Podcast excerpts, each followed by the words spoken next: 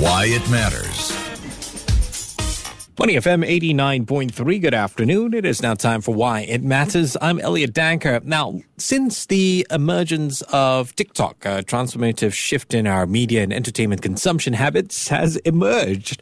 Right, I mean, if you think about it, TikTok really revolutionized the way hyper-curated entertainment is delivered to users, surpassing any speed or volume benchmarks previously set by other social media platforms. Now, despite the fact that global streaming entertainment services, things like Netflix, or Amazon Prime, they employ a capital-intensive business model with consumer spending threefold that of TikTok. You've got new generations. They tend to spend more on things like short-form videos rather than over-the-top or O T T platforms. Now, this underscores the necessity for O T T providers to proactively adapt to evolving consumer behavior among the younger demographic.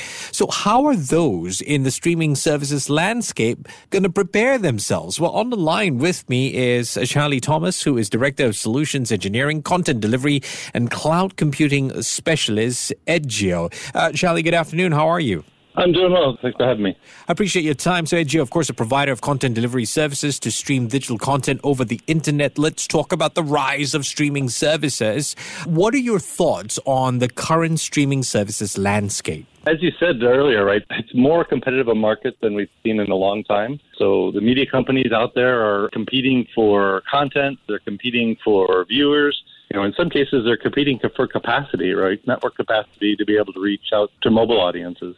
And when you consider that they're, they're trying to go after mobile audiences, does it then create a scenario that the streaming services landscape maybe is going into a very saturated phase right now? I don't know if it's saturated phase. I mean, so so the one thing that they have found, right, you know, particularly with TikTok's rise is so there's really no shortage of content out there. TikTok adds about thirty-four million videos a day to their platform. So that's two hundred eighty thousand hours a day of, of content. So there's there's plenty of content. There's a lot of people that are viewing it. I think what's important and what we're really learning is, you know, we need to look at how we are curating content, how we're, you know, what we what we know about end users and how they're interacting with the content, and how we can make sure that the user experience is what they expect.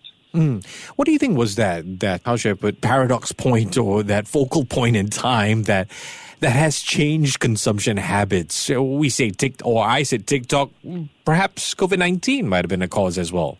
Certainly COVID had a big impact on, on things, right? So yeah. As a content delivery network, you know, one of the things we experienced early in the days of uh, COVID were, you know, we had you know, countries at some point uh, reaching out to content owners and asking them how they could, you know, limit the impact of the massive impact that they saw or the massive increase that they saw in, in usage on the networks mm. to kind of limit that. So I think people reaching out for different ways to interact with people and, and, and be more connected. Also, the platforms have gotten much better with their search algorithms, right? Mm-hmm. So how they curate content, how they know their end user is much more defined and, and refined than it was in the past. Right. So I'm quite curious about this whole idea of of long-form versus short-form content. For a long time, I used to think that there are generational differences. But just between me and my wife, and we're in our forties, I like long-form. She prefers the short-form content. What are you observing on that front? So I think that there's actually, there's still an appetite for both. So okay. One of the things that we've actually seen a lot of in uh, recently is a growth in the live market, right? Oh, so okay. Live certainly plays more into the long-form content. Mm. So I think some of it's time of day, some of it's the type of content. So I think there's there's always going to be, or for the foreseeable future, there's gonna, there's an appetite for both. Okay. Right? The short-form content, which gets you through the day, right, and the lulls and, and, and gaps that you have. And then there is a time when you want to have long-form content. Mm-hmm. You know, you want to be able to watch the live event, live sporting event. Mm-hmm. Uh, you want to be able to see, you know, we saw a big increase in live music, yeah. actually, over COVID. And that's stayed through uh, past. So it's continuing to rise even after people are have returned back to normal life. Yeah, I, I actually, one thing I really missed from COVID was uh, every Saturday morning they were streaming live performances of Andrew Lloyd Webber's musicals. And that's long-form content. Yeah. Let's talk a little bit, uh, still staying with, with the whole idea of, of long versus short-form content, right? I used to have the assumption that with regard to short-form content, the quality of production or, or the quality of viewing wasn't as important. Is it still the same or has that changed? No, I think there's the quality of content still is fairly important, right? I mean, that's why we see a lot of competition for short form content acquisition, right? right. So at some point, there's not that big of a difference from the business side, right? Okay. So you okay. have to pay for your content, right? Mm-hmm. So if you're, you know, a Netflix or a Amazon Prime or Disney, you're paying for big media and all that production entails.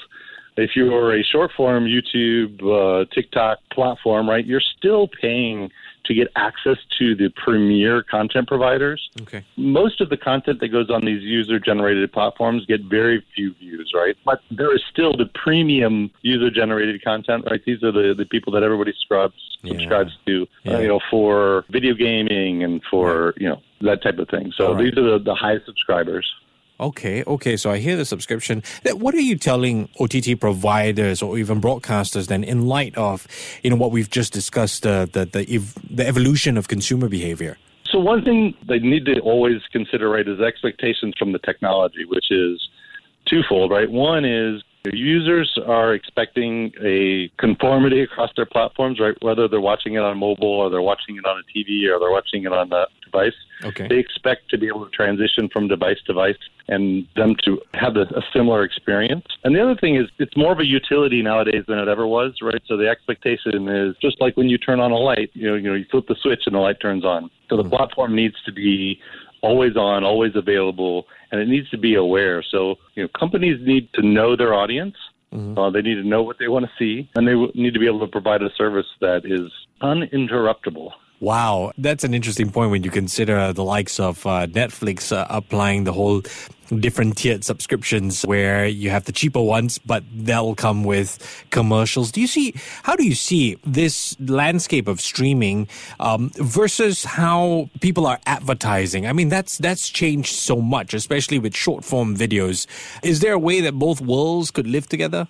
Uh, possibly. I mean, so it's, it's challenging because there's only a handful of markets that the A VOD type model really works sure. in, right? So sure.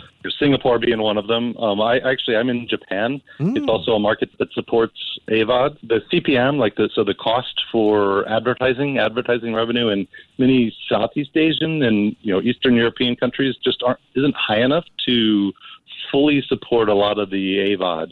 So it's a challenge, right? So yeah. that's why I think live has done really well because live is one of the platforms where for live content, you can still have a combination, right? So you can have subscription plus ad. So kind of like the Netflix uh, where you have a tier where you charge a little bit and then add ads into it. Live does quite well for that. I think it's interesting to see what happens with Netflix though. Yeah.